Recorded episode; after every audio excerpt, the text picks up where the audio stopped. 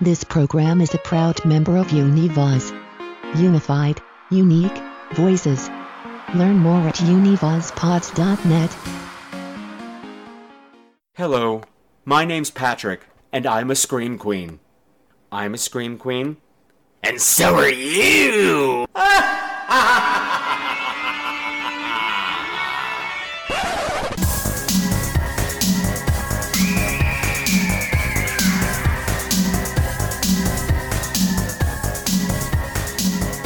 Hello again, my beautiful screamers, and welcome to another episode of Scream Queens, the podcast where horror gets gay. This is episode 324, and tonight I'm in Palm Springs, but that doesn't mean the show won't go on. So tonight I'm allowing one of the Patreon exclusive episodes of Damn You, Uncle Lewis, our Friday the 13th, the series retrospective podcast, go public. You're getting it for free tonight. And the episode that we're going to talk about is one of its most infamous, the one directed by David Cronenberg.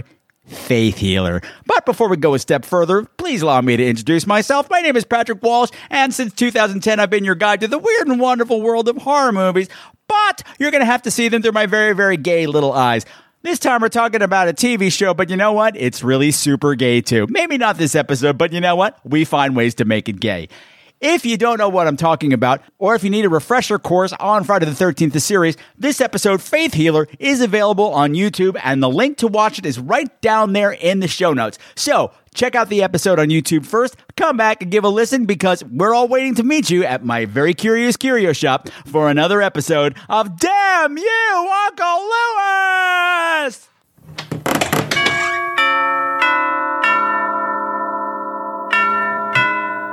Oh, hello. Come in. Come in. Come in. Do come in out of the terrible weather. Oh, welcome. Welcome to my very curious curio shop. Although I hate to inform you, the shop is closed for tonight because there's a, well, it's a rather special evening. It's our monthly meeting of sorts. So unless you're here for the meeting, I'm going to have to ask you to leave.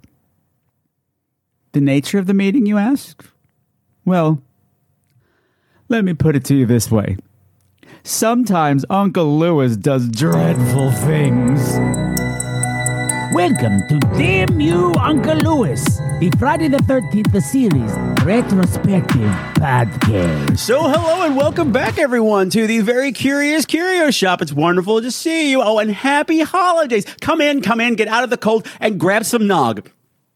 No, it's not eggnog because mine is a vegetarian, so this. Leave Nog alone, okay? I've been rewatching Deep Space Nine. Leave Nog alone. I was gonna say it's only just nog because mine's a vegetarian, so there's no exit, so it's just nog, and nobody knows what that is. But have some anyway; it's free. I'll take it's free. it. I'll take so it. hey, so everybody, welcome back, and we're here to also spread some holiday joy and some Friday the Thirteenth, the series-based snark. Are my two favorite shopkeeps and cohorts in crime, Maya Murphy and Trading. Hey everyone! Eh, I just want everyone to know that Maya's colored her hair red, so someone's got robiitis for Christmas. My Roby is inflamed. It's true. but it's not high, so she's just no, it's just I starting only to take have hold. so much hair. I Oh, is it, or is, or is our headset holding it down? I don't know. no, I I don't know. I Takes her assure, headset off, and the hair just goes boom and just springs up. I assure you, it will not. I wish it did. Uh, no, and I, I got the queer floppy hair. It's pretty short. If I could wish for one thing in the world, if I had a genie wish, I would want a, a Roby Chia pet. Oh yeah, but it's got to be like a tumbling vine that can cascade. I know the people that can make that happen. Okay, let's just make it happen. I know people. Hamilton Alexander, I know you're out there. Make it happen. Please, Roby Chia pet. Okay. that would be amazing. It can happen. It can happen. You, you could grow your weed on it. But anyway, this is the last time we're going to be laughing in this episode because this show, we are talking about the next Friday the 13th the series episode, which is Faith Healer. And Trey, I think it's your turn. Okay, Trey, tell me about what happens in this episode, Faith Healer. we go into the past of Jack this time, and it's all about a man who's a faith healer on TV who has a glove, a glove that lets him cure the ill. And then it gets transformed to him, and he has to get it out of him before he dies. Yes. Yes, yes, yes. Yes, yes. yes. So would, if, would, would going into Jack's past be a flashjack? Oh, yeah, da, da, da, See, da. and then if, This is and the if thing. we got breakfast, it would be a, a flapjack. Flapjack. okay, we're having fun now because this episode turned out to be a real serious. The, the- the- the show grew up. We have to make our own fun this episode. We do. for this episode. We really do. None of the things that we find comforting are in this episode. No, There's not no at all. Jack sense. There's no America references. There's America Town references. There's no there- well, there is a Jack skate, but there's very little. There's, There's, like, very little Roby. no- there's very little hair. There's very little anything. There's no like Ryan one-liners. There, there's no, No. awful No. t-shirts. Like No. There's but no what quips. you got is a stream, No quips. streamline, mean little script. yeah. oh, it's That- tight.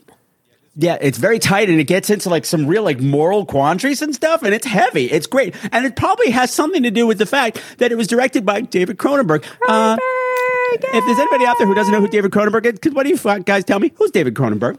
Uh, noted body horror director. Have you seen Jeff Goldblum's The Fly? Perhaps. Mm-hmm. Noted Canadian. Noted, Another Canadian. And- yeah, yeah, yeah, yeah. And, and, yeah, I mean, he's he's crossed over to mainstream and doing great stuff like uh, the, the the history of violence and Eastern Promises and He's in, stuff. He he's was- in Star Trek now, isn't he?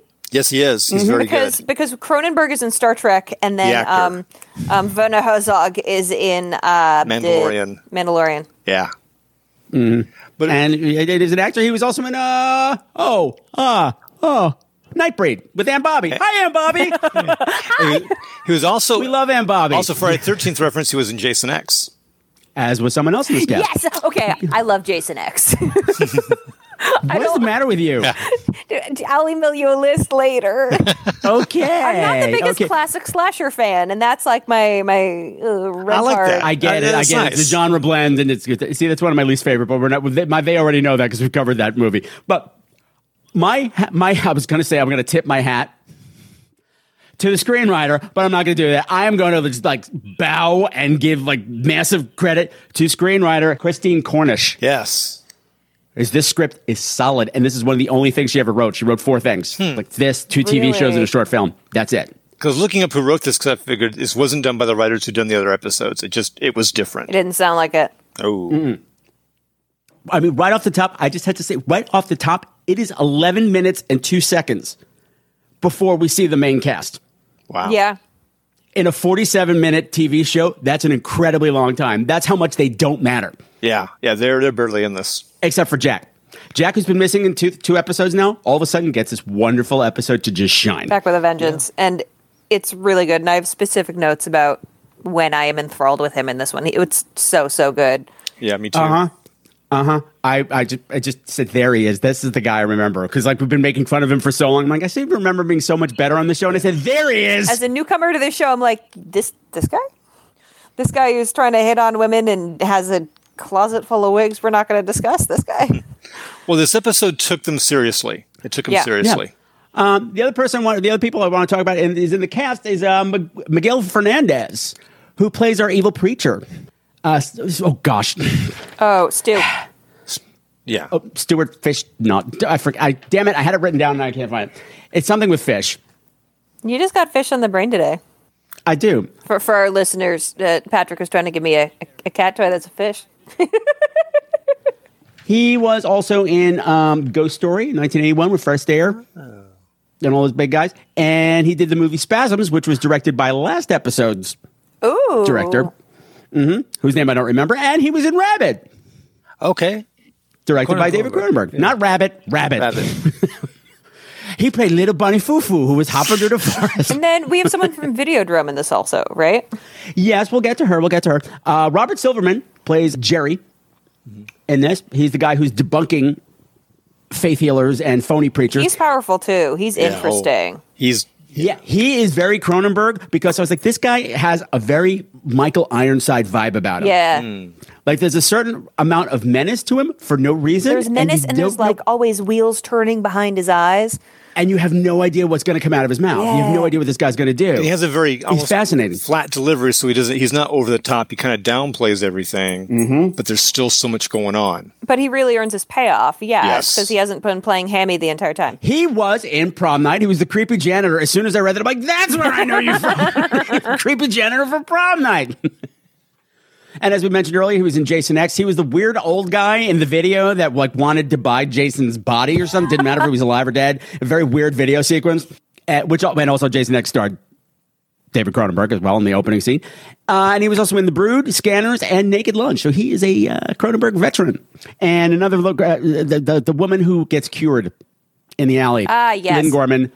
Of not a lot of credits, but she was in Video German. Another great performance. Just even the, even the tiny performances in this are great. It was good, and I kept waiting for it to like go back to the hammy show I recognize, and we just didn't, and it was lovely.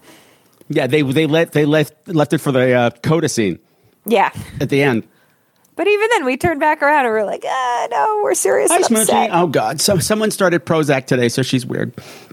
Oh, my my childhood doggy was on uh, uh not on the one that's Prozac, on, on Prozac adjacent. what? Bucket separation anxiety. Pro's crack. It's No, uh, not Prozac, but it's made from crack. clorazepam. Nothing. Anyway, back to the show. Back to the show. Back to the show.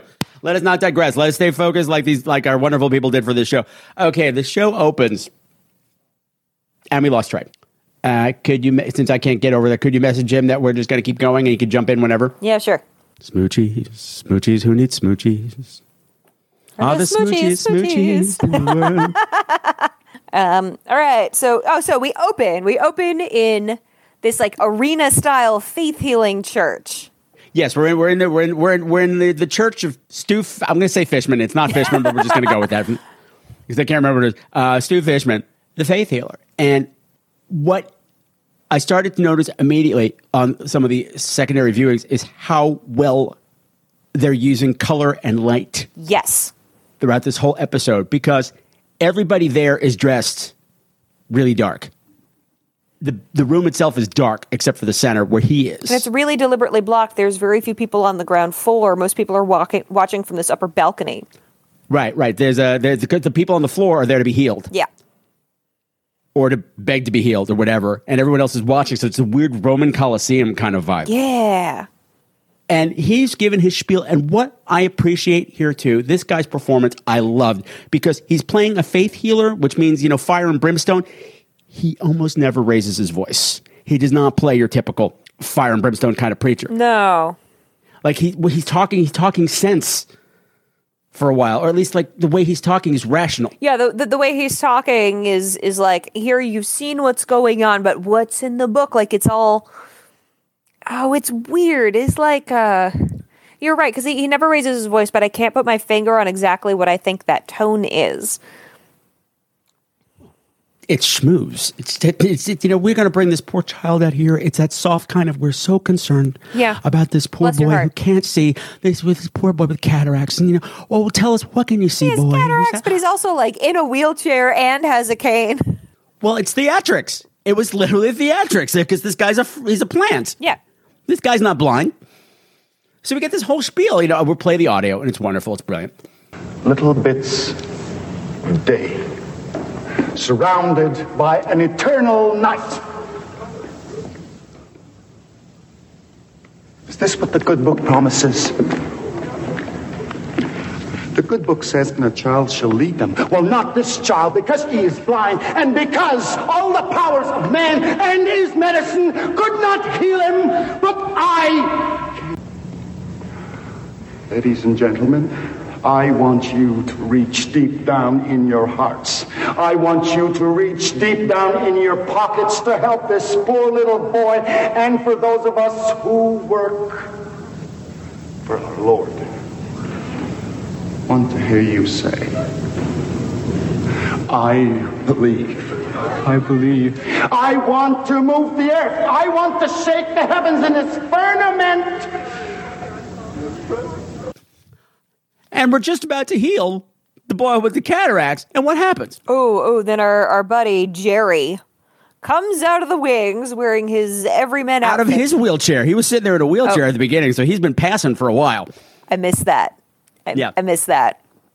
Um, he goes, this this man doesn't have cataracts, and he's like, let me heal him. Yeah. What you by the way, you're all being lied to, and what everything this what you're actually being witness to. You're not being witness to a miracle. You're being witness to a crime. Say, I believe. Oh, Lord, I believe. Well, I go. and neither should you. Ladies and gentlemen, I'm sorry to break things up like this, but What you're witnessing here is a crime. A crime against every one of you and a crime against reason. Ladies and gentlemen, what you are in fact witnessing is the work of the devil. This man is drunk. What, uh, what color is my hair? What kind of jacket am I wearing? I can't see. The cataracts, I'm blind. Leave this poor boy alone. All he wants to be is healed. Well then, let me heal him.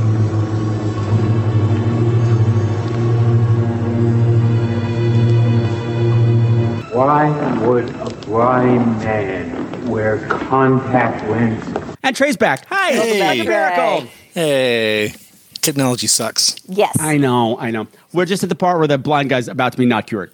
Oh, I, I wanted to say that the one thing I loved about that scene is for the longest time there was silence. They didn't have any score, and they made a really good use of silence, especially when the preacher's like doing his sermon, he stops, and it's just dead quiet. And I really like that.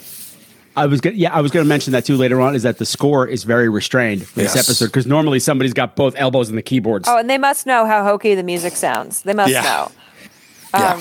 or the- or Cronenberg or his crew were just like, no, Yeah. None No. of that. Thank you. no, tone it down, no. I'm David Cronenberg. I'm the biggest person you're ever going to have in this show.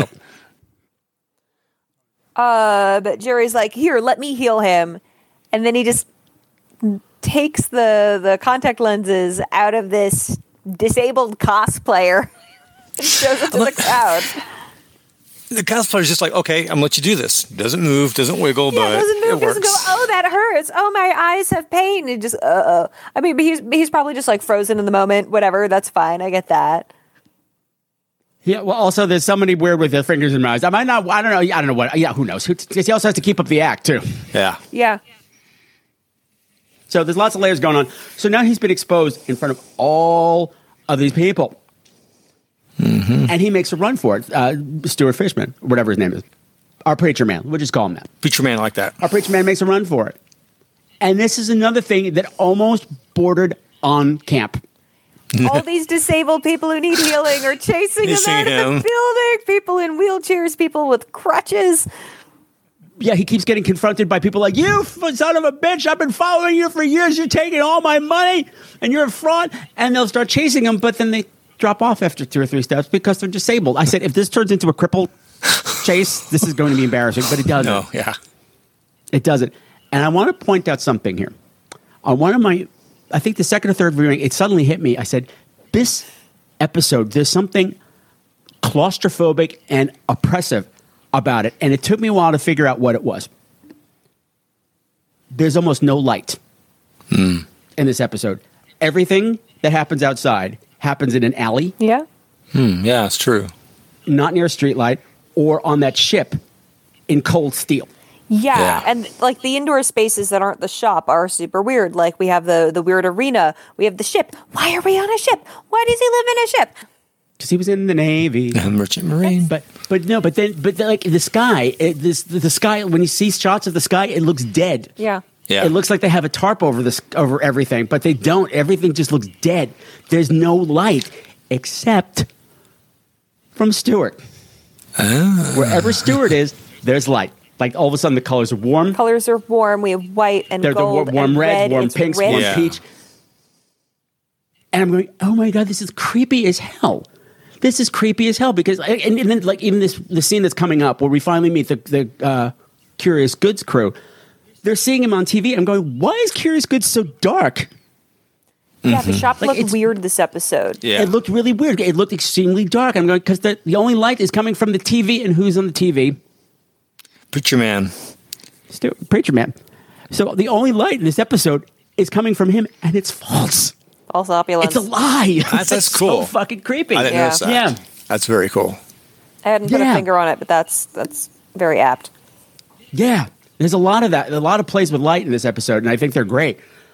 Yeah, so we have a chase through the alley, kind of, sort of. He gets away from everybody. He's stumbling through garbage, and he falls. And what happens? A street oh, lady, homeless woman, starts. Oh, oh, yeah. He, he finds the glove. and it's like on top of a pile of garbage bags and pizza boxes. and it's not Uh-huh. it's not just smooth. It looks new. Yeah, absolutely. Again, it's in the sea of filth Yeah. and blackness. White. White. Yeah. You can't miss it. And at, a, at another time, had I, had we not been watching these consecutively, I'd been like, "That's so stupid." He just happened to find that thing. What's it doing there? Now I'm going. It makes sense. I can't, they, it found him. Yeah, I found yeah Yeah. because he sees it and he They just has crawled that out of the one garbage second. to find him. He was so evil. The glove was like, "Oh shit, he's coming." We had that that shot where he just looks at it and you just see it coming up for him. Yeah, it's it's like it's like it had a special light shining on just the glove. It was very deliberate. Yeah. Yeah. And this scene, too, again, they play with light. He's all in dark clothes. He's, he's got a dark jacket over his white suit that he had on earlier. So everything's dark. His pants are dark. Everything's dark. And he puts on the white glove. The camera changes, just angles. And it's so dark that all you can see in the glove, and he's kind of leaning towards the camera. So it just looks like the glove is getting bigger until you realize, oh, it's attached to his hand. It's like, it's just, this, again, light, dark, light, dark. Yeah. Like he's a totally dark thing, but now it's this one thing of lights. And he can see it's affecting him. He's got that face, like he like getting information from it, but he's interrupted by what Trey? a bag lady with a leper lady. I called her leper lady. Leper lady. We'll go with that. We'll go with that. I loved her. Yeah, She hit. She hit. Uh, one of those pissed off people from the service has hunted him down, and she just whacks him the shit out of him with her crutch. And I'm like, good for her. Yeah. Good for you. But her face is like cancerous. It's just There's there's lesions, there's sores. It's everywhere. gross. The makeup effects for this Every episode reason was to be amazing. furious. Oh yeah, I have written down like body horror payoff in the first act. I I was so hyped for all the effects. Damn you! You thought you could get away. You promised to cure me. No, I didn't promise you anything. It was God's will. Took everything I had. All my money, everything. Was that God's will? And I'm dying! she con- uh, she confronts him. She's like, "You're a fucking fraud." She's like the same thing that the other people say. You've taken all my money. I believed you, and you lied to me, and I'm dying. And she goes to hit him again, and she slips. And when she slips, he puts that gloved hand out to stop her from falling on him. And what happens? Cures her. All the legions are gone. And but it's a transfer curse. So on this beautiful beautiful kid glove, now all of a sudden we have open bloody sores. Yeah, that was very cool. We'll come back to that. I just have to come back. Her face when she realized that she's cured. yeah, Yeah. is gorgeous. It's such a tight. We don't get a lot of tight close-ups on this show. You know, they're too intimate for this kind of a thing. Except when people are scared, then you can see all the micro Oh yeah. yeah. movements of people's face. You know, when you can see the tension. But in something like this, when someone's this happy, when someone's that's not the right word. Ecstatic, joy, joyful, There Static was a, there or was a not. bliss. There was a bliss. Yeah, rapture. rapture. good. She's rapturous that she's cured, and the tears are coming. I'm like, that is a beautiful shot. Like for under five Yeah. role, beautiful performance, very moving. You healed me.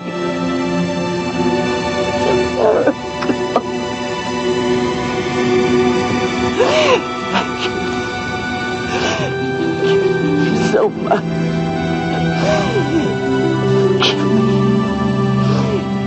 Forgive me. Never doubting you. she's cured. Mm-hmm. And as Maya was saying, the problem is he's got it now, or the glove's got it. And the problem is, it turns out the whole thing with this glove is that it's kind of a spiritual game of hot potato. I say that as I say that as a half joke because there's a time you got to you got to pass this on, Who's got I'm the laughing 'cause legions? you're Who's got the right. legions? and you don't have a lot of time, Nope. or you're going to get all of it. yep. And as Jack says, it's what, what, later on when we get some Jack's planning, he's like, it, not- it seems to not only cure it, absorbs it and somehow amplifies the disease. Then you have to pass it on. Yep. And that's what happens. This guy's running through the alleys, and he doesn't know what's happening now. Of course, the glove's not going to tell him what to do now because that would be easy. But he, he sees all the pustules forming on the glove, and he peels it all. He tries to take the glove off, and underneath, it's just like you think the glove looks gross. Yeah. What's happening to his I- skin is worse. Yeah. Yeah, he's rotting underneath his glove. It's disgusting. But great special effects.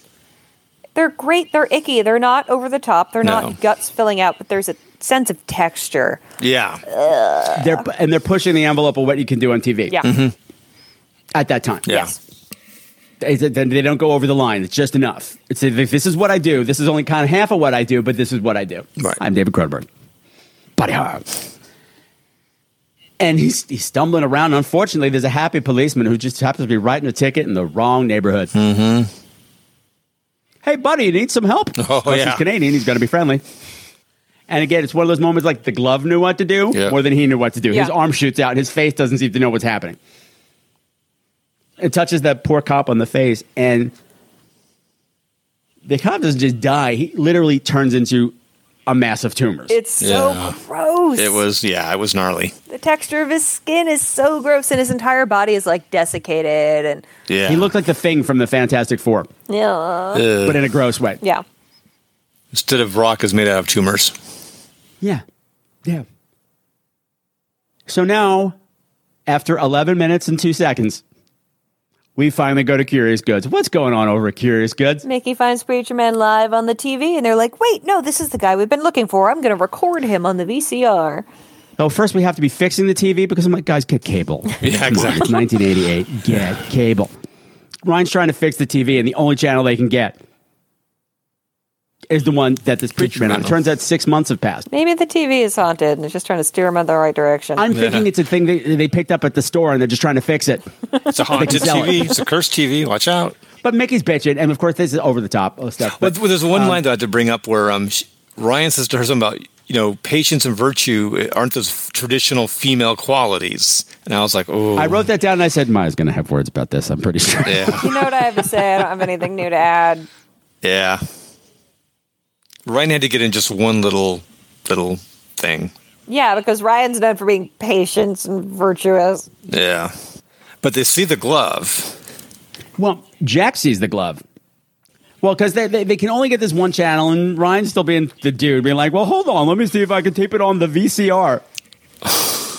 Why? Because it's 1988, everybody. And Mickey's just like, I don't want to watch this guy. I hate these people. They're disgusting. They're parasites. I don't want to watch them. He's, get off the TV, Ryan. Help me. I mean, they are all those things. I feel that Change way. the channel. and Jack comes wandering in. And I'm like, yay, just quietly off the side because we haven't seen him in two episodes. And I'm like, there he is. There we are. Yep. There's the big man in the bucket hat that he doesn't have on right now. So I'm like, oh, there he is. Toddling in because I guess he lives here too. we still haven't determined that. But what is it? Jack recognizes the glove. Yeah, I, I knew it was going to happen. I was like, oh, Jackson, I know what that is. Of course, he's memorized. language of this episode was like so specifically crafted.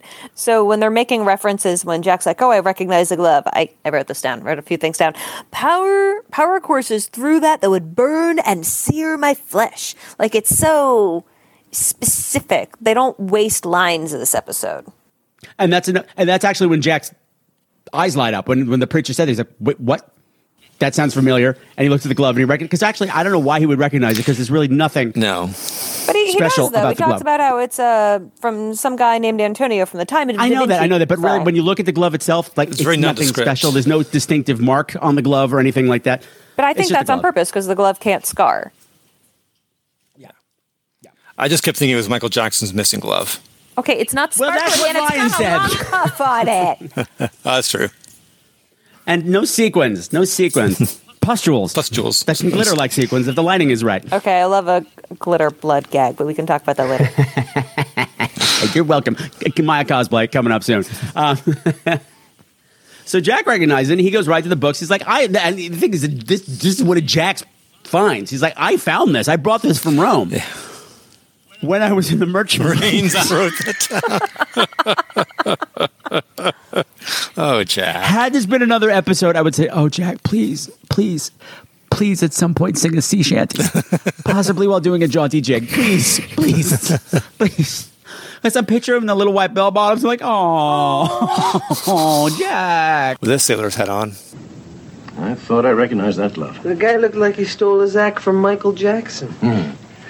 It's called the Sforza glove. Never heard of it. Oh, well, there's no reason why you would. I brought it back from Rome on one of my voyages from when I used to be in the Merchant Marine. It's from the time of Da Vinci.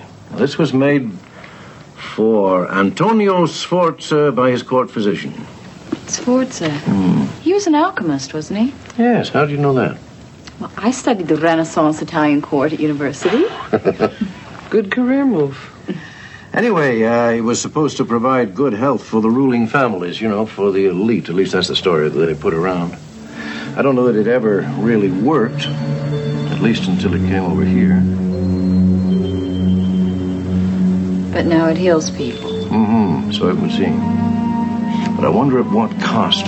But yeah, but he recognized he's like, no, this is from the the the, the, the Italian Renaissance. This belonged the, the whoever was the whatever the ruler was. This guy worked for them. This guy Schwarza, who was an alchemist, and Mickey recognizes that because she studied the Italian Renaissance families when she was at community No, no, no, no, college. no. She studied the Renaissance, and she, does did say Renaissance, Renaissance. and does a hand and she gesture. did a little hand because it's Mickey. She's like, and what I had to credit Ryan or the actor uh, John D. LeMay. Thank you. He had a line that says, "Great career choice." After she said that she studied that in college, but he actually said it positively. it's a good career because actually, yeah, this is a good career. choice. it Like, actually works for this. Oh, you, you actually did it. Ah, I think Roby went to about college that? to get her MRS. Sorry, Mickey went to college to get her MRS. I was, I have my, B- I have my BA in a toy, attorney wifery. I'm Lucy Bender, college graduate. I'm Lucy Bender. But yeah, so with this alchemist, apparently they said that the, back in the days, like they said he could cure anything. Yeah. And Jack's saying, "Well, when I picked it up, it didn't do anything." You weren't sick. Well, that he knows about. But then again, it goes into our whole thing of bespoke curses, and I do like Yeah. that we're mixing. A, this is the kind of history I don't mind. Right. Yeah. This level of history because it's not that weighted. It's just a little bit of something for context. But again, I just wanted to say about this scene. It's so dark. It's so dark. I And didn't it's so realize we muted. were in the shop initially. Yeah. It- It's so dark, and the since the lighting is only coming from the TV, Mickey. Like we didn't talk about her hair or her clothes because her hair just looks like she came to set. Actually, I, I have I have something to say about Mickey's hair from this scene going into the next scene. Uh, oh well, yeah, she goes to poodle parm in the next scene. yeah, but- no, we smash cut to ringlets in the next scene. yeah, but for the most part, it's still even the ringlets look loose. Like it doesn't look super styled. No. and she's wearing muted colors like muted yellow and the light bouncing off her face from the TV makes her look so pale. She looks ghostly. She looks yeah. sick. Yeah, she has on a camel colored miniskirt and a dark top, and then like she's wearing muted colors almost the entire show. And the next season, we're going to see a reprise of the coat she wore for the adventure episode last week. Uh, the Mm. Yeah. Same. Well, she wore it in this episode Yeah, too, that's but what it didn't look I'm as saying. Uh, good. it didn't look as good. No. But yes, and Ryan's all bl- dressed in black. So I'm just get- saying, it, it, even Curious Goods doesn't feel like home. No. In this episode. Because they're not even like in the main lobby where they usually are. They're like in some little room or something that I don't think we've Yeah. ever seen. Oh, they, they finally converted that extra room that the dead lady was in into a TV room. Wasn't that like a fancy library? I remember there being bookshelves in that other room. we There haven't was. never I'm just seen. trying. I'm I'm trying to make fun. I'm trying to make fun, and this episode's very difficult. It's true. Yeah. So we figured out. That, okay, wait. So that guy's got the glove. We gotta go get the glove.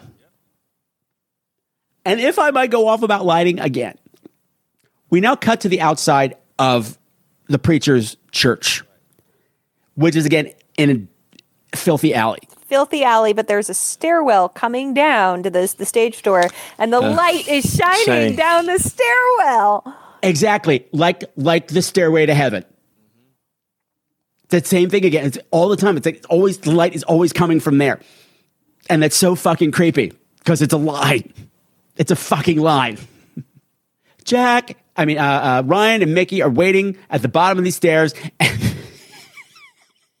poor Jack is pretty much thrown down the stairs by a couple of preacher goons. Preacher goons. White suited What thugs. was he doing? What, what happened? He was picking them locks. No, p- picking the locks of a random door. Yeah, they like threw his lockpicks back at him on the way out. And he was so upset. He's like, I can't. How dare you do this to a man's lockpicks? Oh, do you see what they did to those? Look. Are those your My lockpicks. And What kind of people have banned a man's lockpicks? Mickey's like, are those your lockpicks? oh, did they bend your lockpicks? He was so offended that they actually had, you know, did that to a poor innocent lockpicker. Right? But then they're like, but, but then Ryan said, but Jack, did you get anywhere? Did you get to the office? Oh, hell, Mickey, I don't even know if I had the office. I may have been trying to break into a closet. Oh, honey, we've been trying to break you out of that closet for a really long time, Jack. I don't think Mickey knows. I think Mickey's too too obsessed with Mickey. yeah. And Mickey's hair. Yeah, so they've been thwarted. Jack can't be any use anymore because they've seen him. So he takes off. So he leaves Mickey and Ryan there. They're like, okay. Uh, Ryan says, oh, I'll tell him about my sick aunt. I'll oh, try to- that's I'll right. try to be they, good. they make a plan to break in. So they go up the stairs and they're waiting on the second level of this fire escape, waiting for, for him to for the service to let out. And you know, Mickey's saying, "Oh," and they hear all this screaming and clapping. I'm like, "Oh, must be almost over. Someone's having a good time tonight." And so they're just waiting for him to come out so they can you know try to talk to him. But what's happened is he's they look down like the the level where they were. They oh wait a minute, that's him sneaking out underneath us. He's already taken off, so they go follow him. And but the thing is, yeah, um, and he has a dark coat on over a white outfit again. Damn it, Patrick. Now I see it. Yeah, yeah, covering that light. And uh poor Corky. poor Corky the We want poodle. you to live, Corky. We just want you to live, Corky. Well, Corky did live. I know, but I know. Well, I wanted him to live, but yeah, this is a great scene Oh, too. f- And like very strange. Like it's a strangely set up scene because we get a quick cut. You see a woman coming out of a building Mm-hmm. to walk her fabulous French poodle, Corky. Corky. and the dog immediately runs away. I'm going. That woman should not have come out of that building. Yeah. Like it's like it's it's it's a it's a shitty alley that they're in. I'm like, why are people walking around in here? But it doesn't matter. Yeah, Dog has to poop. Dog has to Yeah. poop. Dog to go has to poop. outside. Yep. Yeah, yeah. But it's just like there's no there's no esca- like we don't even get a cut to like a street scene. We're coming out a normal door door and the dog runs down the alley, Yeah. leading her into darkness. She came out into this, and immediately the dog's running around. She's like, "Oh, Corky, no!" And unfortunately, Corky runs right to Preacher Man.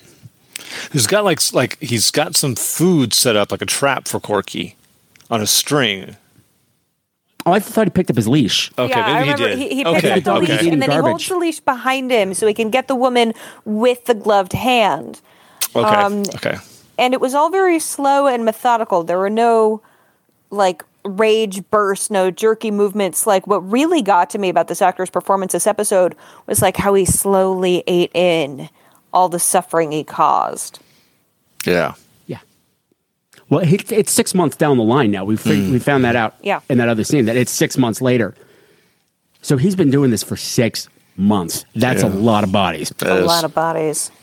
so passing the shit on is not new to him. And, the makeup effects. he in this doesn't scene. even attack her or anything. He makes her come up and ask her for the dog. Like, is this your dog? She said, yes. Here he is. Here's the leash. Oh, thank you. And then he puts his hand on Well, her. but his need for a power play only gets worse as the episode goes on. Oh, he is on a absolutely. weird god power trip. Yeah. Oh, absolutely. And this woman's death is also horrific because we get some bladder work, which we don't normally get on the show. Yes, we do. It's so icky. Face bladders. Phenomenal. It was so good. Yeah. because she's li- uh, like initially it's almost funny because like her eyes bug out and her, Her mouth opens tongue. and she's got her tongue sticking out but the thing is her face freezes there and she's locked eyes of them the whole time she's dying Yeah. and as her face is mutating I'm like that's really fucked up Yeah. that's really fucked up Yeah. It was it was great. It was disturbing. It was a very disturbing scene. uh-huh and he just stands there like, no- Watching. there's nothing there's no feeling and no anything Just but he, like, mm, there, there's a nothing. slow inhale as he watches. Mm. yeah it's power Yeah. but there's no mercy, there's no pity, there's no remorse, nothing anymore. Mickey and Ryan hear the dog, Yeah. crying over its owner's body. Oh God, sorry. That's one of those things that always gets me really. Yeah. That, that always hits me in the chest. Yeah. Then we see the pets mourning there. Yeah. and her she's she's she doesn't look at the other guy. She's like a raisin. Yeah. Mm-hmm. Of tumor, she's more Freddy Krueger looking. I don't know what she got. What I also thought was interesting in this movie that they never named the disease that they were curing. No. No, they didn't. They made it, made a conscious choice not to. Because I originally thought that whatever disease you had, that that kind of disease took over the um the glove. Then I just Yeah. realized, oh no, it it's did, any and, and we disease proved was- that with the bullet hole later. With the bullets Um, later on, yeah. Which I got like, questions there- about, that, but All kinds of late stages disease, late stage diseases. I can pluralize. Will eventually become visible. I like that they didn't name it. I like that because one, then you don't have to stay super accurate, so you can do things like bladder work.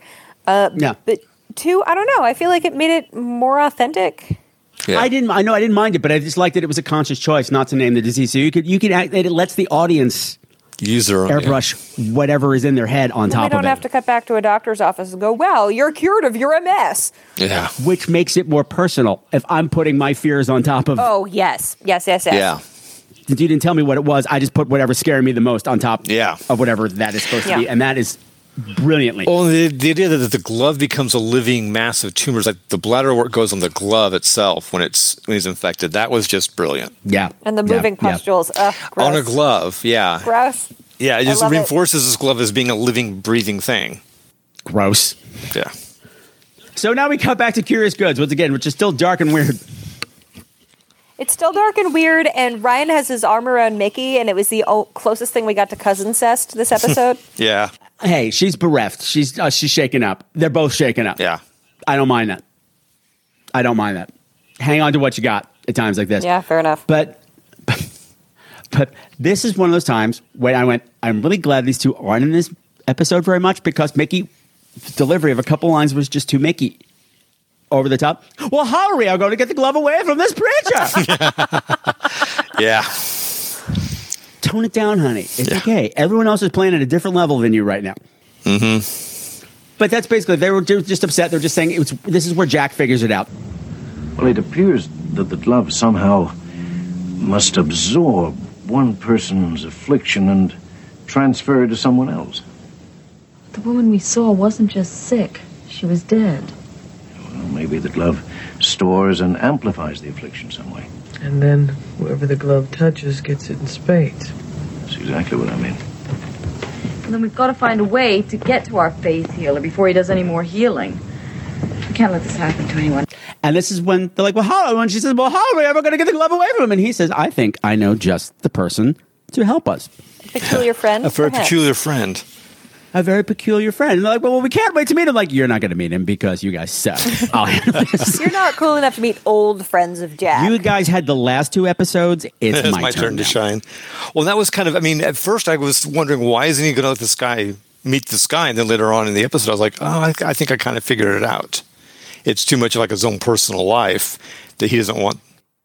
And too much, too much backstory. Like, and he does what? He he he defrauds Yeah. fake preachers. That's what he. does. that's too many questions. Like, forget it. I'll be able. You guys will be a distraction. I'm just going to go in and reason with him like an old friend. Yeah. yeah. From the merchant marine. Okay, but like there's there's old gay vibes between him and the, the that guy, and then there's old gay vibes with them and the the preacher man, and it's like they definitely all went to gay cabal together. Oh yeah. I didn't get. I Oh. didn't get it. I didn't get it here. Oh, I disagree. didn't get it. I see what- disagree entirely. I got intimacy. I didn't get gay. By the way, well, I did like when this guy lives on a big boat, like a big uh, decommissioned boat or ship or whatever.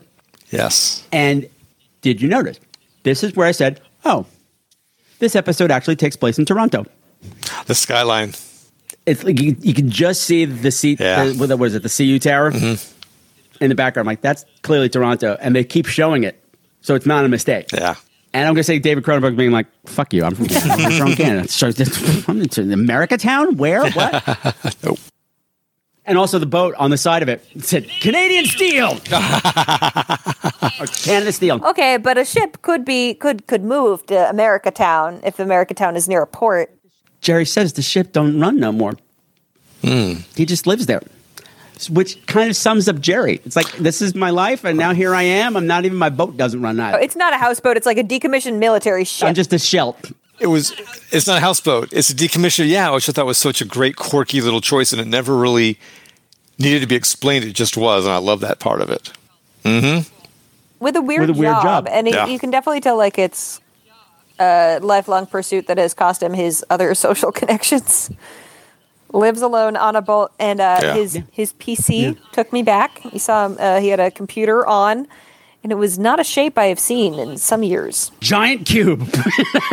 it wasn't just a cube though it had that like little little The hood beveled thing. Yeah. front Yeah. yeah The sheath.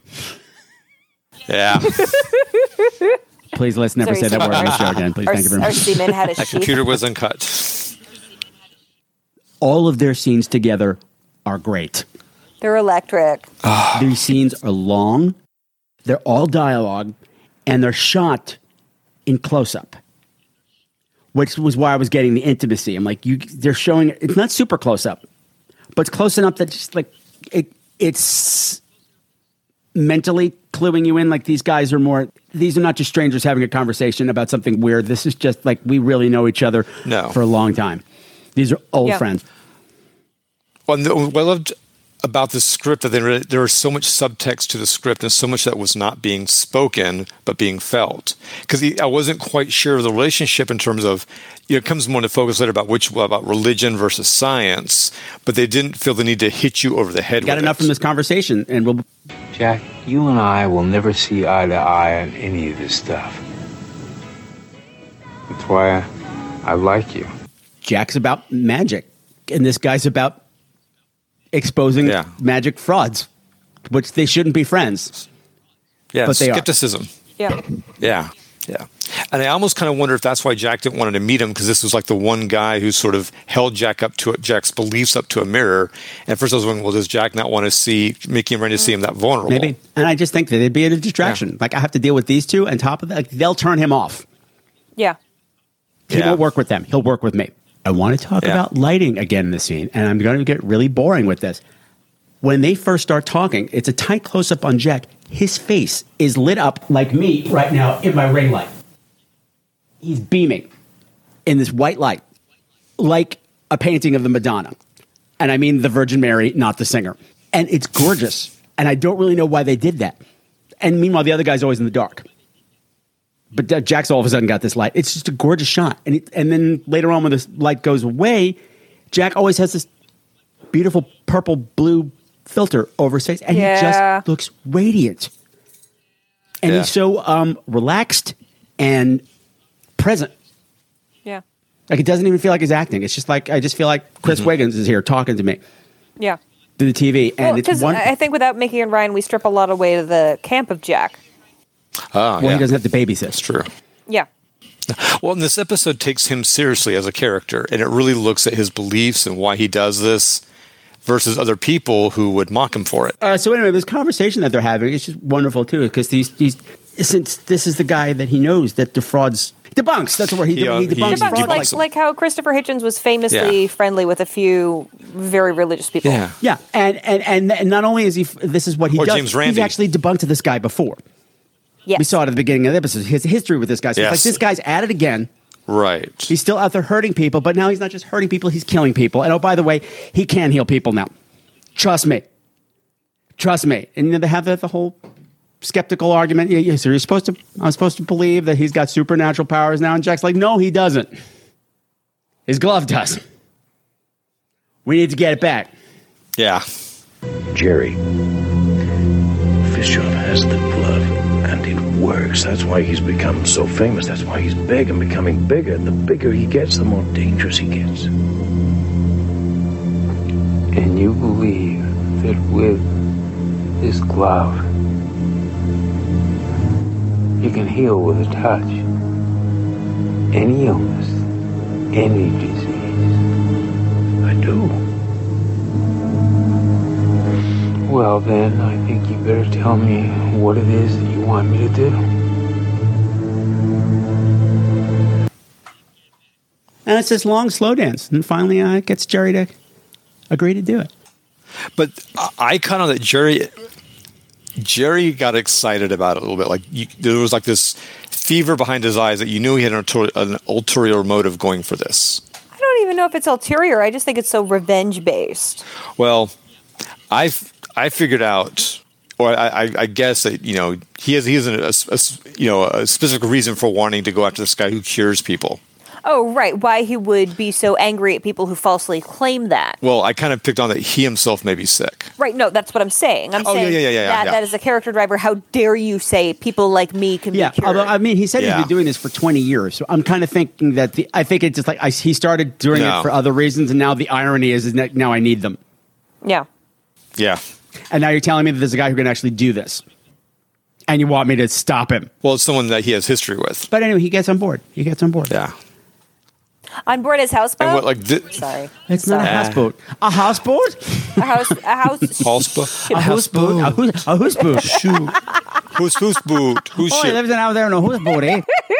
oh yeah, you can see the Seawall Tower really great from there. Oh yeah. But I love that this is the part of the episode where Jack leaves and it just becomes about these two men. And the side character, all episode was about these two side character or nine side characters, just these two new characters. Men with history. We've got two men with history, and Yes, then we've got yeah. another two men with history. Yep. Because the scene after this, we're in we're in Stu's lair, for want of a better word. Yeah. In his little womb, for better word. It's all and it's all just lush and everything's Oh, yeah, it's like gold red and velvet pink and soft gold. rose colors, Yeah. and it's just gorgeous. And Jerry's confronting him. He's like, "Look, I know what you're doing. You're bullshit and blah blah blah." He's like, "He's like, I, I- I need a demonstration. I need a dem- He's wa- I want a demonstration." Oh, he, he's not. He's not on the. He doesn't put his cards on the table that it's him. He says, "I have someone. I need you to cure." And again, this scene, it's a great scene. When, when, when there's a scene where Stewart rises up and takes charge of the whole thing. He's like, You're going to need me. You're going to need my power. This time I can do it, Jerry. I really can. I think you're lying.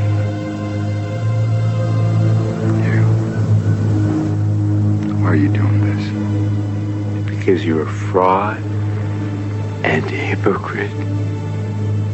And I can prove it. I'm gonna break you, Stu, and this time you'll stay broken.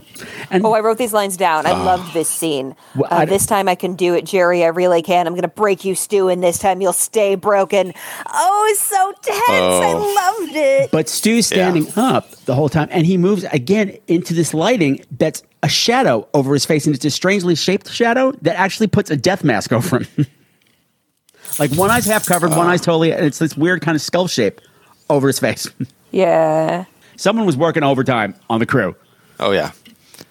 Well, the thing is, all this conversation, they're not yelling at each other. No. They're, it's very downplayed. Slow burn. No, because these are Yeah. old enemies, man. We don't have to yell at each other anymore, man. First person who raises their voice loses the argument, man. Yes. Yeah, we're good. Fine. Let's do this. Uh huh. Sure. Oh, it's now we're back at the boat. Uh huh. Jerry's laying on his bed. Jack's sitting next to him. And they're just having a conversation. It's like, well, it's like, it's all set, Jack. It's all set. Now I got. Jack's freaking out. He's like, what do you mean you told him you have somebody to cure? You can't do that. Because if you cure somebody, then you're going to have to kill Then somebody. someone and- will die. Then someone someone will die. don't And he's die. just trying to lay out the morality, going, "We we can't Yeah. do this." And Jerry's like, Yeah, I know. Don't care. Don't care. Because it turns out Jerry's really sick. Did you arrange for someone to be the patient? Yes, I have. In fact, I've found someone who is terminally ill, dying. What? Why do you do that? This person will die if a miracle is not found. He's an imposter. I could even do it. Why do that if you can have the real thing? Because there's no way that we're going to let Fishoff actually heal someone. Why not? If he can heal, let him heal. There's always a price to pay, Jerry. First the glove heals, and then the glove kills to pay for it.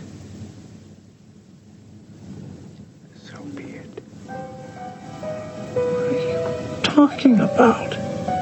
This thing's been set in motion. I mean, you want the glove, you'll get the glove, but you don't have any say in this anymore. Jerry, what's the matter with you? Do you want to know what the matter with me is?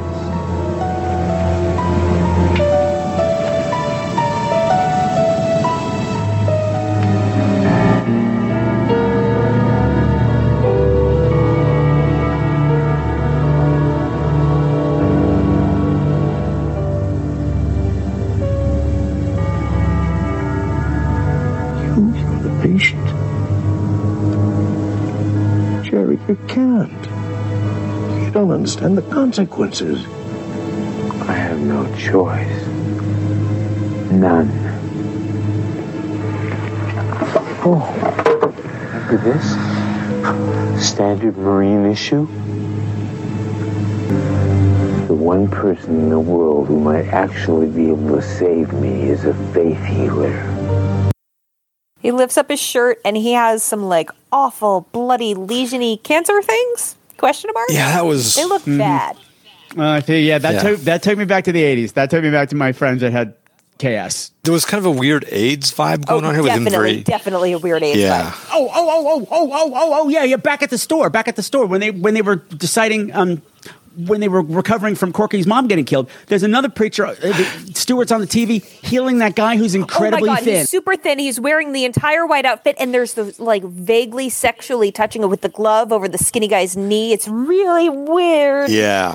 The thi- I watched that scene going, this feels like amateur porn Yeah. from the 80s, just like the, w- the way it's the, overly dressed and the, the guy's so skinny and the way he's just like slowly, like he's moving the glove with- over his body so damn slowly. I'm going, oh, that's because this is amateur porn in its own right. It's selling this lie. Yeah, yeah, look at what I can do. And people, oh, yeah, I want some of that. Give me that. Yeah. It was super gross. gross. Well, it's like there's a type of seduction going on. Yeah. Yeah, come on. We're talking with base level human drives here. The drive to survive is basic. Yes. Yeah. And y- when you- uh, you're in that position, you will do anything. Yeah. And this episode preys on that, and it's awful This is this is literally that, and it's Yeah. gonna get worse in this scene. because it turns out Jerry's sick, and he shows and Jack saying, "But then you're going to have to kill somebody," and he says, "I don't care." But Jerry, you've never been a criminal before. I've never been dying before, Jack. Wow. Well, the thing what I loved about this is that sometimes the show has these characters do these really out of left field character choices, but for him, it felt it made so much Oh, sense None because of Jerry. this felt unmerited. None of this felt Yeah. entirely out of left field. You could see us Exactly. They built us up to that. His character didn't change. He wasn't all of a sudden evil. Yeah, he's always like focused on one point and always walking towards that point, that goal, that objection. At the beginning, it was debunking him, and now it's just like, okay, I've, i fixated on what I want. I'm just flat eyed, going to go straight for it. And he just has this re- like this relentless, just movement into him in some way. Just he's like he's just moving towards a goal.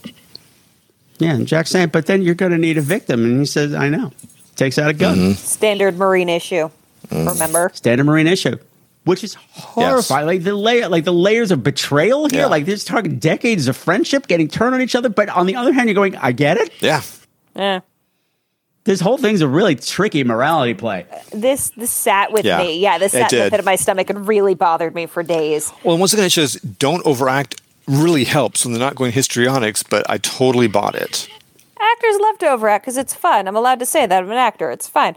Uh, Oh yeah, oh yeah. But when you're when, when you're because yeah, because when you're doing stuff like this, when it's this small, it doesn't feel like you're doing anything, and the camera's actually but yeah, you begin to have a flicker of a thought and a close up, and the camera knows. mm-hmm. yeah, the camera knows, and also the audience starts laying shit on top of you. That Oh yeah, the audience will project all day. Yeah. Like, like the less you show, the more they project. Mm, yeah. It's all very technical and boring. So it is boring to do. So you're not getting to chew the scenery, which is what we're here for. This is what we live for. Damn it. But it was so compelling. There's so much. The word is tension. There's always tension of something about to happen, something unresolved between them. His face when he just realizes what's happening. It's Oh, his just so breaks. absolutely heartbroken. Yeah. Heartbroken. I'm like, there he is. There's my little cuddly guy. There's the guy that had a crush on. Yeah. There he Yeah. is right there. Yeah.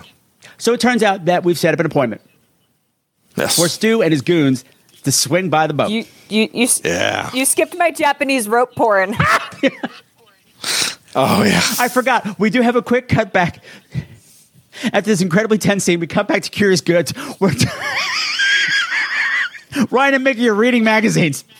Bless them. Bless them. So useless. Like we were contractually obligated to show these characters for like seven minutes. Shouldn't Jack be back? yet? He's fine. Are you done with the crossword? Mickey's changed into all black now, She has, and she has on these really cute cigarette pants, but yeah, all black. but you can't see them, so there's like nothing You see to them for, for a split second, and I enjoyed them. again. But there's nothing to distract. No, no, no, no Right. accessories, no good hair work. No fez, nothing. no Yeah. fez.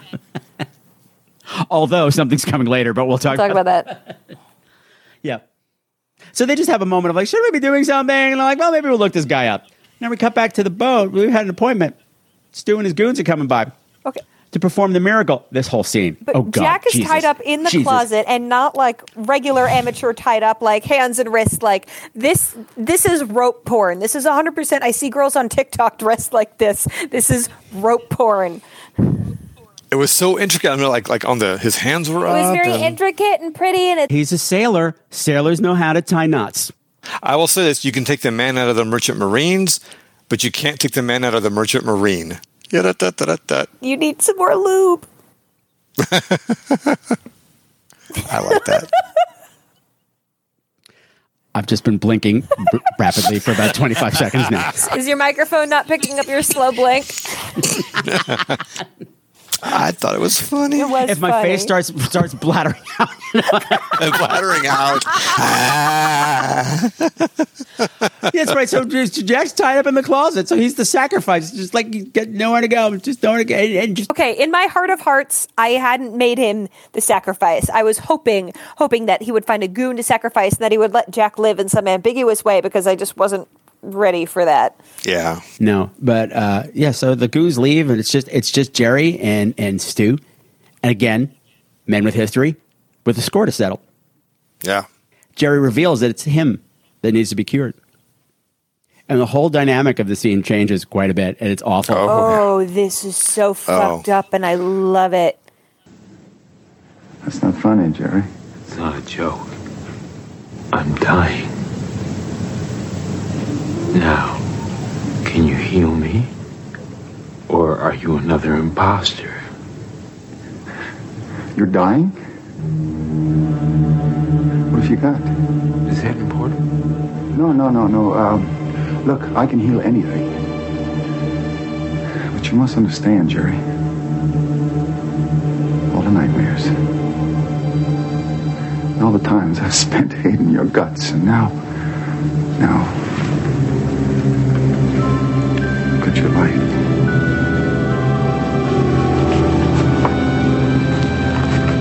Right here. The humiliation. Humiliation I'll is do it. Sure, real. I'll cure you. Get on your knees. Get on your knees. Say you believe. Yeah. Do you believe? Say it louder. Yeah. He doesn't need to do that. That's not part of the routine. You can just touch somebody and cure them. He has to Yeah. humiliate this man who's dying. Yeah. And the, the whole thing with the man's, I think, his own persona is that he doesn't have faith, and he made the man say, "I believe, I believe." No, he just wanted to crush him. It, it's not about God. Yeah. It's about crushing what this man Yeah. is. He doesn't give a shit about it, but it's part of his game. Yeah. yeah, but, but, but making a man who's a cynic and probably an atheist say, "I believed," you know, is just yeah, Turn against his beliefs yeah. for this gift Mm-hmm. that he doesn't get. This is what you want, isn't it, Jerry? All right. Then you play by the rules. I want you to kneel down in front of me. Come on. I said kneel down.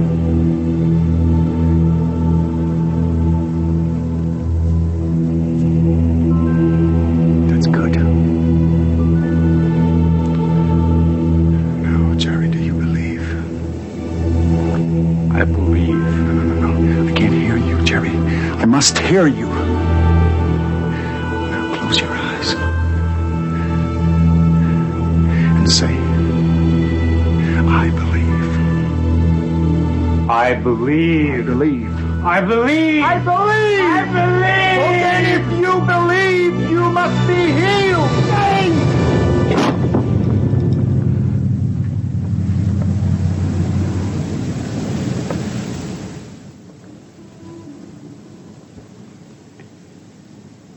Still there.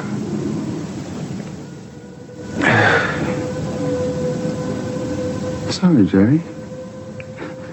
I must have used the wrong hand.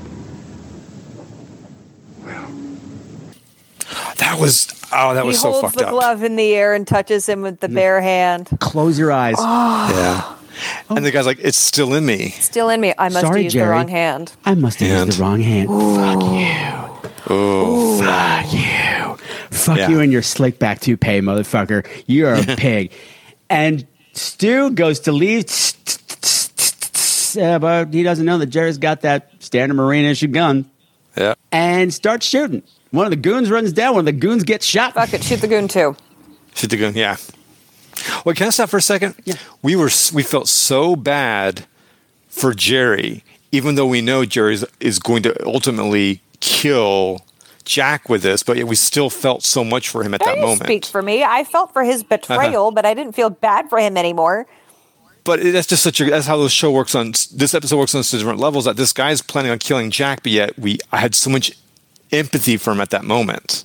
Yeah, because he hasn't done it yet. He could still be saved. Yeah, yeah, I'll give you that. Yeah, there's still hope. He hasn't done anything bad to Jack yet. No, but yeah, but we know he has bad intentions. Well, usually he would be the villain because he, he's about to try and he's plotting to kill Jack, but yet I still felt for him. This movie had so much humanity for him. Yeah. Like all these characters had humanity in them. Yeah. Yeah. Yeah. Yeah. There's, there's a bit of a change. We get up, we get above ground, we get on the land. Jerry's shooting, shooting, and he shoots Stu as Stu's getting into his car. Yep. One through the, I think one through the back of it came out his chest. Yeah, yeah. And Stu was man- managed to get in the car and he's, like, screaming in pain. This is when we finally got the hokey show music, yeah. which had been missing for like the entire episode. So when it came in, I was like, "Oh, that's right. We are watching the TV show." Yeah. Heals himself with the glove and is- takes off, and, and, you know Jerry's still shooting. And I didn't really know exactly what happened, but like he gets, I, he just d- gets in this rando car accident, and the car gets stuck between the boat and like a dumpster, so now the doors won't open. Yeah. It was odd. No, it's a contraption to just make sure that he can't get out of the car. Yeah, yeah. Yeah. And Jerry again, now with the, the whole thing's flipped around. Jerry's standing above Mm-hmm. Looking down. on the dumpster with the gun, and he's got the glove sticking out the window, going, "Jerry, please, please save me, save me, save me." Of course, also baiting him with the glove. Yeah, yeah. the glove wants to live. The glove wants yeah. Right, baiting him with the glove, like "Save me, save me," thinking like, "Oh, uh, if I touch that, I'll be saved." But you won't, because it just cured a bullet. wound. oh yeah, and the glove has the bleeding bullet wound on it. it's a ch- oh yeah, it sure does. It's got stigmata now. Yeah. But the hot potato didn't get passed in time. Yeah. What happened? He gets shot like four or five times immediately, like, instantaneously by this like, invisible gun. Just boom, boom, boom, boom. Gunshots erupt all over his chest. Yep. And it was it was great. I would have liked to have not there have been for their gunshot sound effect not to have been there, but I think that we wouldn't have been able to get the idea of what happened. Yeah, I Yeah. don't think you could do it without, and I don't know how you would make that so directional as to make it more clear. Yeah, I know it, Yeah. it, it- it was corny, but it works. Like whatever, instead of having one bullsh- bu- bullshit bullshit wound is what I was about to say. one bullet wound. Now he's got six, and he's dead. Yep. Dead, and Jerry's dead, got the dead. glove, and ownership has been passed, which is my favorite thing on the show. Mm-hmm. Oh yeah. I always love when the torch gets passed. Except I didn't. I'm like, no, this is. I'm like, great, we had Yeah. a pen. Oh, no, no, no, no, no, no, no, no, no. Because Jack's still tied up, and nobody else is here. Yeah. Ah. Killed and the, the reason goon. why nobody else is here is because Ryan and Mickey have figured out this has been going on for too long, and they're coming over to save him on bicycles. Did you notice they're riding bicycles? I missed they it. caught their children. They pulled up in front of the ship. I'm like, are you kidding? Are you like, bicycles with baskets and shit. I'm like, are you kidding?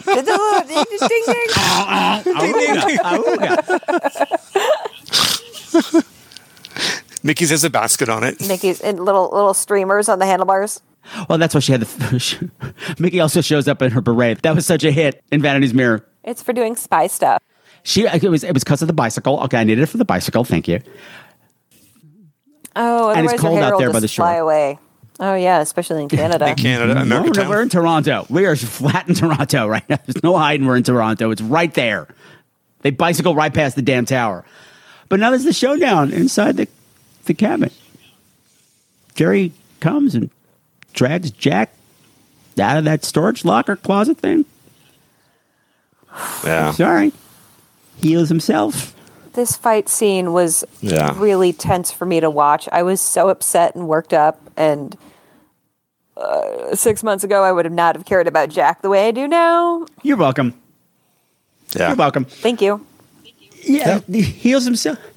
And it's just coming to put it on Jack, and Jack's just trying to hold that little And the glove is pulsing with Oh, tumors. it's Once again, pulsing. that's just it's a, it's a li- this is the Cronenberg body horror. It's a living object now. And again, when he's healing himself, and it takes a long time for him to heal, he's like, it, he said something like, it's working or something. And again, tears running down his face. I'm like, oh, fuck this. This is so fucked up. Like, this wonderful thing is happening to this character, but it's horrible. Yeah. Yeah. and they have a fight, and, and Jackson's able to keep that hand off from touching him, and Paul Jerry walks right into his own hand. Yeah, he, he misses a shot or something, and Jack is able to redirect the glove back to him. Down his yeah, on his face, I think. And he did bubbles away.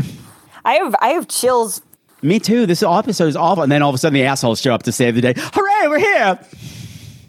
I'm wearing, We're a, here, I'm you're wearing a safe beret. now. Now- You're safe now. No, no, no. No.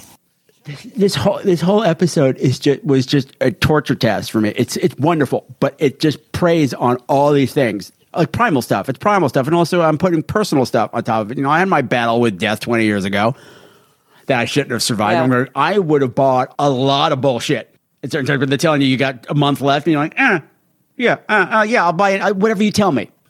Take my Oh, yeah. money. I'm not using it. Whatever. Just eh, but that that people prey on that is awful and Mm-hmm. Mhm. there's so many of them, and it, it, mm. Um, it makes me wonder would would I have done that? Would I have done that in that opportunity? Who would I have done that to? Yeah. With Just some stranger passing on to? Yeah, awful, awful. And I'm wondering, also wondering, what happens to the people who get cured when the person who cured them died? Because it's not really a good cure. I don't know. I started adding layers to things, and that's fine. That's fine. It's what the show's Yeah. for. This episode, anyway. Of course, we have to cut back from one last bullshit, scene, which is almost which was almost great. You- we needed it. No, that's Yeah. was aftercare. We absolutely needed it. But there was some moments of greatness because normally for the past few episodes we have Mickey freaking out at the end of the episode, having her moral dilemma. Jack's having his yeah spiritual dilemma. Well, Mickey comes in to give Jack a hard time. He's like putting something away in a box. yeah, she wants because she has some bullshit about the cape. We have to find this cape. yeah. Of course, Mickey wants to find a cape. Guess what? Guess what the next episode's about? Well, is it about a cape? It's about a cape. yeah.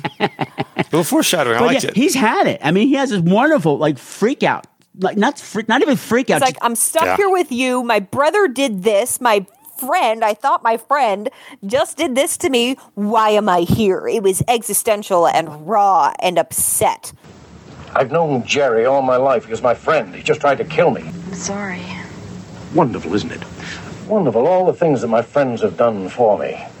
And there's Jerry who tries to get me infected with that damn disease, and then good old Louis. He takes all the wonderful things that I brought him here, and he lets them be cursed by the devil, so I have to run around for the rest of my life trying to get them back. the other thing that he said was like, I I would leave, but if I leave, you two are dead. Do you want to leave? Yes, I want to leave. But of course, you and, and Ryan would wind up. It's true. It's true. But it's true though, is I, I like the fact that the show is always has the main characters talking about what they sacrificed to do this. All of them have kind of at their own time gone through this. What is Ryan sacrifice? Ah, well, he sacrificed well, his but they're hero. talking- well, I know that Mickey had her episode. he sacrificed Sorry, his what'd hero. you say? No, but comic book guy. And it's coming. It's Well, coming. no, but for I me. remember it's coming. Mickey. Oh. okay. Okay. I believe you. Because Mickey had her moment. Mickey's of- had several moments. Okay. Yeah. Yeah, but each of them has this thing of "I've given up everything to do this." You know, Mickey had her little whine about it a, a while back, so it just kind of echoes in Jack, but it's just more resonant because it's a better episode. And she has the wrong response. Look, I understand that you've lost a great friend, but we have all given up something for this damn place. And if all we are to you is some kind of a liability, well, then maybe we'd be better off without you. She yells back at him. She's like, "Well, we're the blah, blah, blah, blah, blah. if that's all we are to you is a liability, then I don't know why any of us are doing it." Then you should just go. But She absolutely is a child. That's the childish response. But fortunately, my- yeah, Ryan comes in wearing a blanket. He got a cold on our adventure. well, that's what happens when you ride a bicycle in Canada without a without a beret on. Without your beret, you get a Yeah. cold. if only he had a glove that could cure him. Uh, so Jack starts saying what herbs he needs to rub on his face under a full moon. Oh, you need oh oh well for the fight that you need to you need to take a glove of garlic that you pick during the full moon and you rub it in this pattern over. Mickey's like, no, you need to get this drug and take a subcutaneous injection. I'm like, what the fuck are you talking about, Mickey? You try magic, I'll try science. I I learned subcutaneous injection when I was at community college. I'm Lucy Bender, pharmacist assistant. Oh, I'm like, why don't you just go to the doctor? You've got free fucking universal health care. Fucking Canadian. God damn it. Damn it. Don't get They go s- off this experiment on Ryan. End of show. End of show. I think this is probably going to be a generational divide thing, but I grew up reading Bruce Colville's selections of scary, scary stories, and he would have one or two written by him, and then most of them be written by someone else. And there was a short story that has stayed with me and fucked me up for a while, and it was a transfer curse story about a puppet. Um, and you'd have to say that the magic words to get the puppet to jump under your hand. You'd have to say, "Give me that." Like you could never, it couldn't move unasked, but it w- acted independently. It spoke by itself, and when the protagonist tries to get it off, they could feel its heart beating. Oh, oh. like a bird. Oh, that's creepy. it stayed with me for like 20 years. That would do it. Ew, ew. But if you ever had your hand in someone, you can. But that's another story. Well, actually, though, All the way up to their heart, Patrick. Anyways, uh, I'm sorry I said had a that. lot- sorry. I was Please continue. So I just w- watching this episode, it really brought me back to whatever the name of that story was. Actually, I can I can look it up if you want to take the five minutes. Um, but the the transfer curse based on something you wear in your hand, uh, and how much that stuck with me. But also, this was just like viscerally upsetting. but this is actually a really special episode in another way. Yes. This episode is episode 12 of the series. The series is 26 episodes long, and we've watched Vanity's Mirror, so we are now at the halfway point of season one. Oh wow! You know, when we started this whole thing, and this occurred to me, when I started this, it didn't real, I didn't realize that at our pace, it'd take us two years to get through one season. That's fun. Let it stretch out. Having fun. It's gonna be two, it's gonna be twenty thirty by the time you finish the season. It's all right, whatever. But yeah, we We'll are still be halfway in through. quarantine. It's fine. because we, we, have, we have Vanity's Mirror that we kind of skipped ahead, so now we're 13 episodes in. 13th episode, Friday the 13th. Yep. And the next I found episode, what collection it's in? Who wrote the story? I don't know. I don't know. Um, while she's doing that, I have. I know I said last time like we have to stick to like a, a format stuff. I have no celebrity casting. I have no alternate curse. No. This episode's perfect. No, this is, yeah, this is a fantastic episode. Right? Like I tried to work myself into that, and I just wasn't feeling it.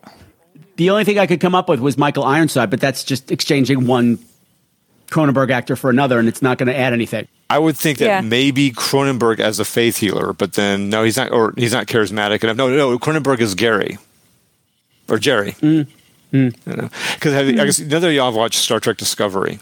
But the, the thing is, I, for, I think it's also because I don't know this guy. Okay. Yeah. I mean, I know. I mean, I know Ah. Yeah. him, but like, I know what to expect from Ironside. I know what to expect from Cronenberg. Cronenberg, yeah. They tend to play creeps. I'd be waiting for the creep to come out, so I was Yeah. not expecting it when Jerry turns. Yeah. The way he turns, I would expect. I would have got. I that would have was- expected something else. That hurt. but it it made so much sense. I was like, of course, of course he would. You know, I didn't see it coming, but when it happened, I was like, oh yeah, yeah, that, that tracks. Yeah, yeah, yeah. And the fact I love that he's that Jerry's always at the same level about it. He never gets really emotional. No. About any of this, it's just like this is just what I have to do. No, he presents it like like it's just a cold realization. Yeah. Um, like if you've ever had a severely depressed friend try to lay out their situation where they go, see its logic. Yeah. Yeah. Well, oh, also, also, I was thinking, like, can you imagine to be in this situation, to be dying of this disease, and then all of a sudden have this friend walk in and say, "Hey, there's actually a thing that can cure people, Yeah, but he's like, it oh. hurts people, and I need you to get it for me." Ugh. Yeah. Oh, you need me to get this thing that could also help me? Well, that seems like fate Yeah. to me. Yeah. This seems like something that the universe is telling me I have to do. Well, eh, he reminded me of a shark, just very flat, dark eyes, and always just moving forward. Just, and I, I love the subtext of his. I want to call it atheist versus faith with him and Jack. There's that subtext there that I probably projected onto it of where Jack was a believer and he was a debunker. I just I love that, but it didn't lean too far into it. This movie really was subtle, which shows how how the show could have been. But then, what would we be talking about the rest of the episode? Exactly, Nothing. No, Nothing. no. Yeah. No, I, I, I like the show that we have, but this was a nice little break. It really was. It really was. Great script. Way to go, Christine Mm. Yeah. Cornish. I was Sorry I didn't looking write around, but anything she else. hadn't written anything else for this. I was, I was kind of, I guess he was allowed to bring his own people in. She didn't remember. I don't know. What, I don't, I, whatever. It, it's a perfect storm. Yeah. And the show refused to let Mick, Mickey and Jack or Mickey and Ryan really be in it. It was about the two other characters, and it let them be this be their story. Okay, so next time, kids, in 2021, we are going to be watching The Baron's Bride featuring a cursed cape. Hmm, we just heard about a cursed cape. Yeah, yeah. So we get a little, yeah, a little flow through, and we're f- back to full camp. Yay! All the camp that was missing in this episode is going to be compacted into the next one because there's vampires, there's time travel, there's black and white sequences, there's really weird Mickey hair. Black and white sequence. Yeah, It's a fun one. Because time travel. Yay! and all kinds of fun stuff. So I believe that's it. So everybody, from everybody here at the Very Curious Curio Shop, we're wishing you the most happy and safest of holidays. Keep it cool, keep it safe, and stay fabulous. And we got one thing left to say before we go for the last time in 2020, kids. Damn you, Uncle Lewis!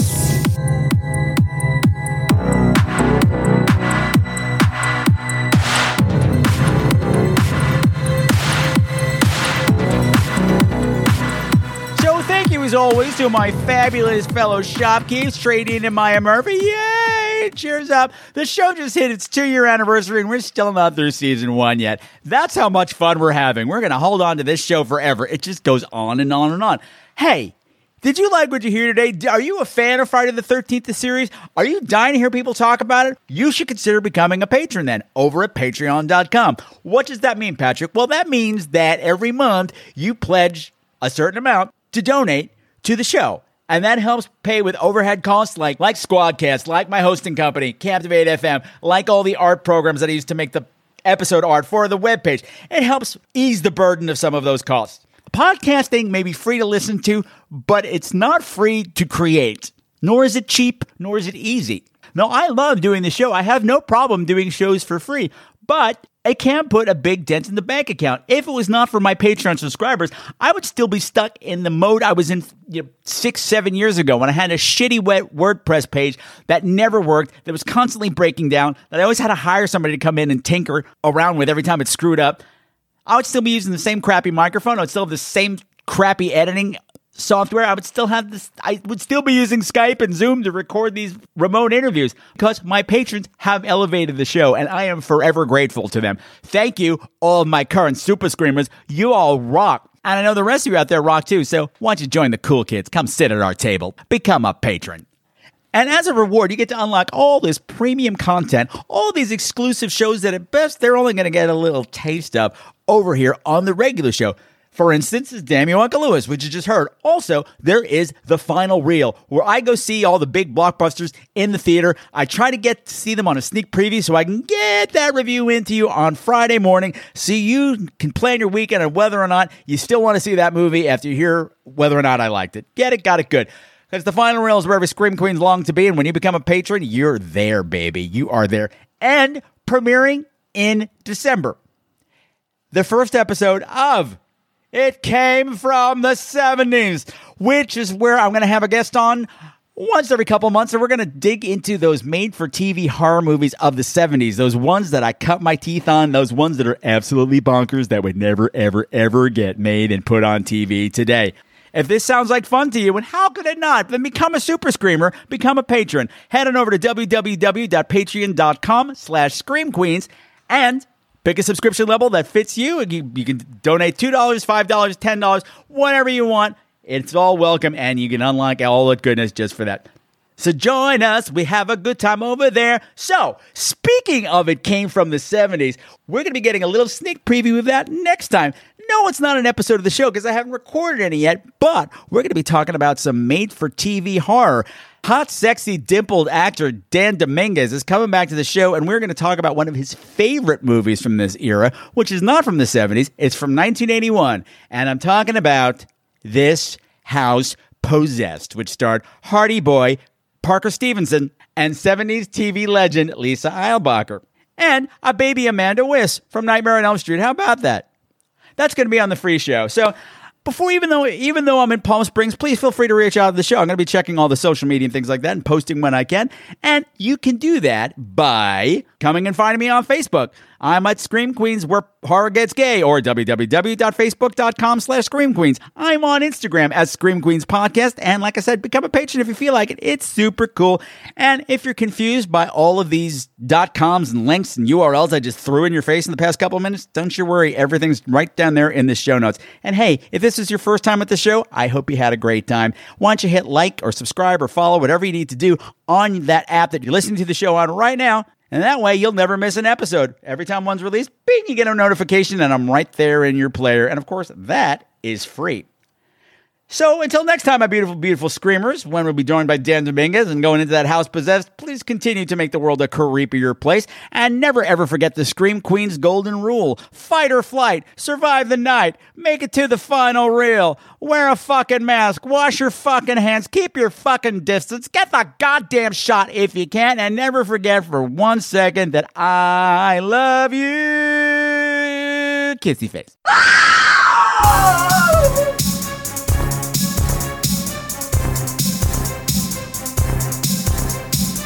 All of the music for tonight's show, unless otherwise specified, has been written by Sam Haynes.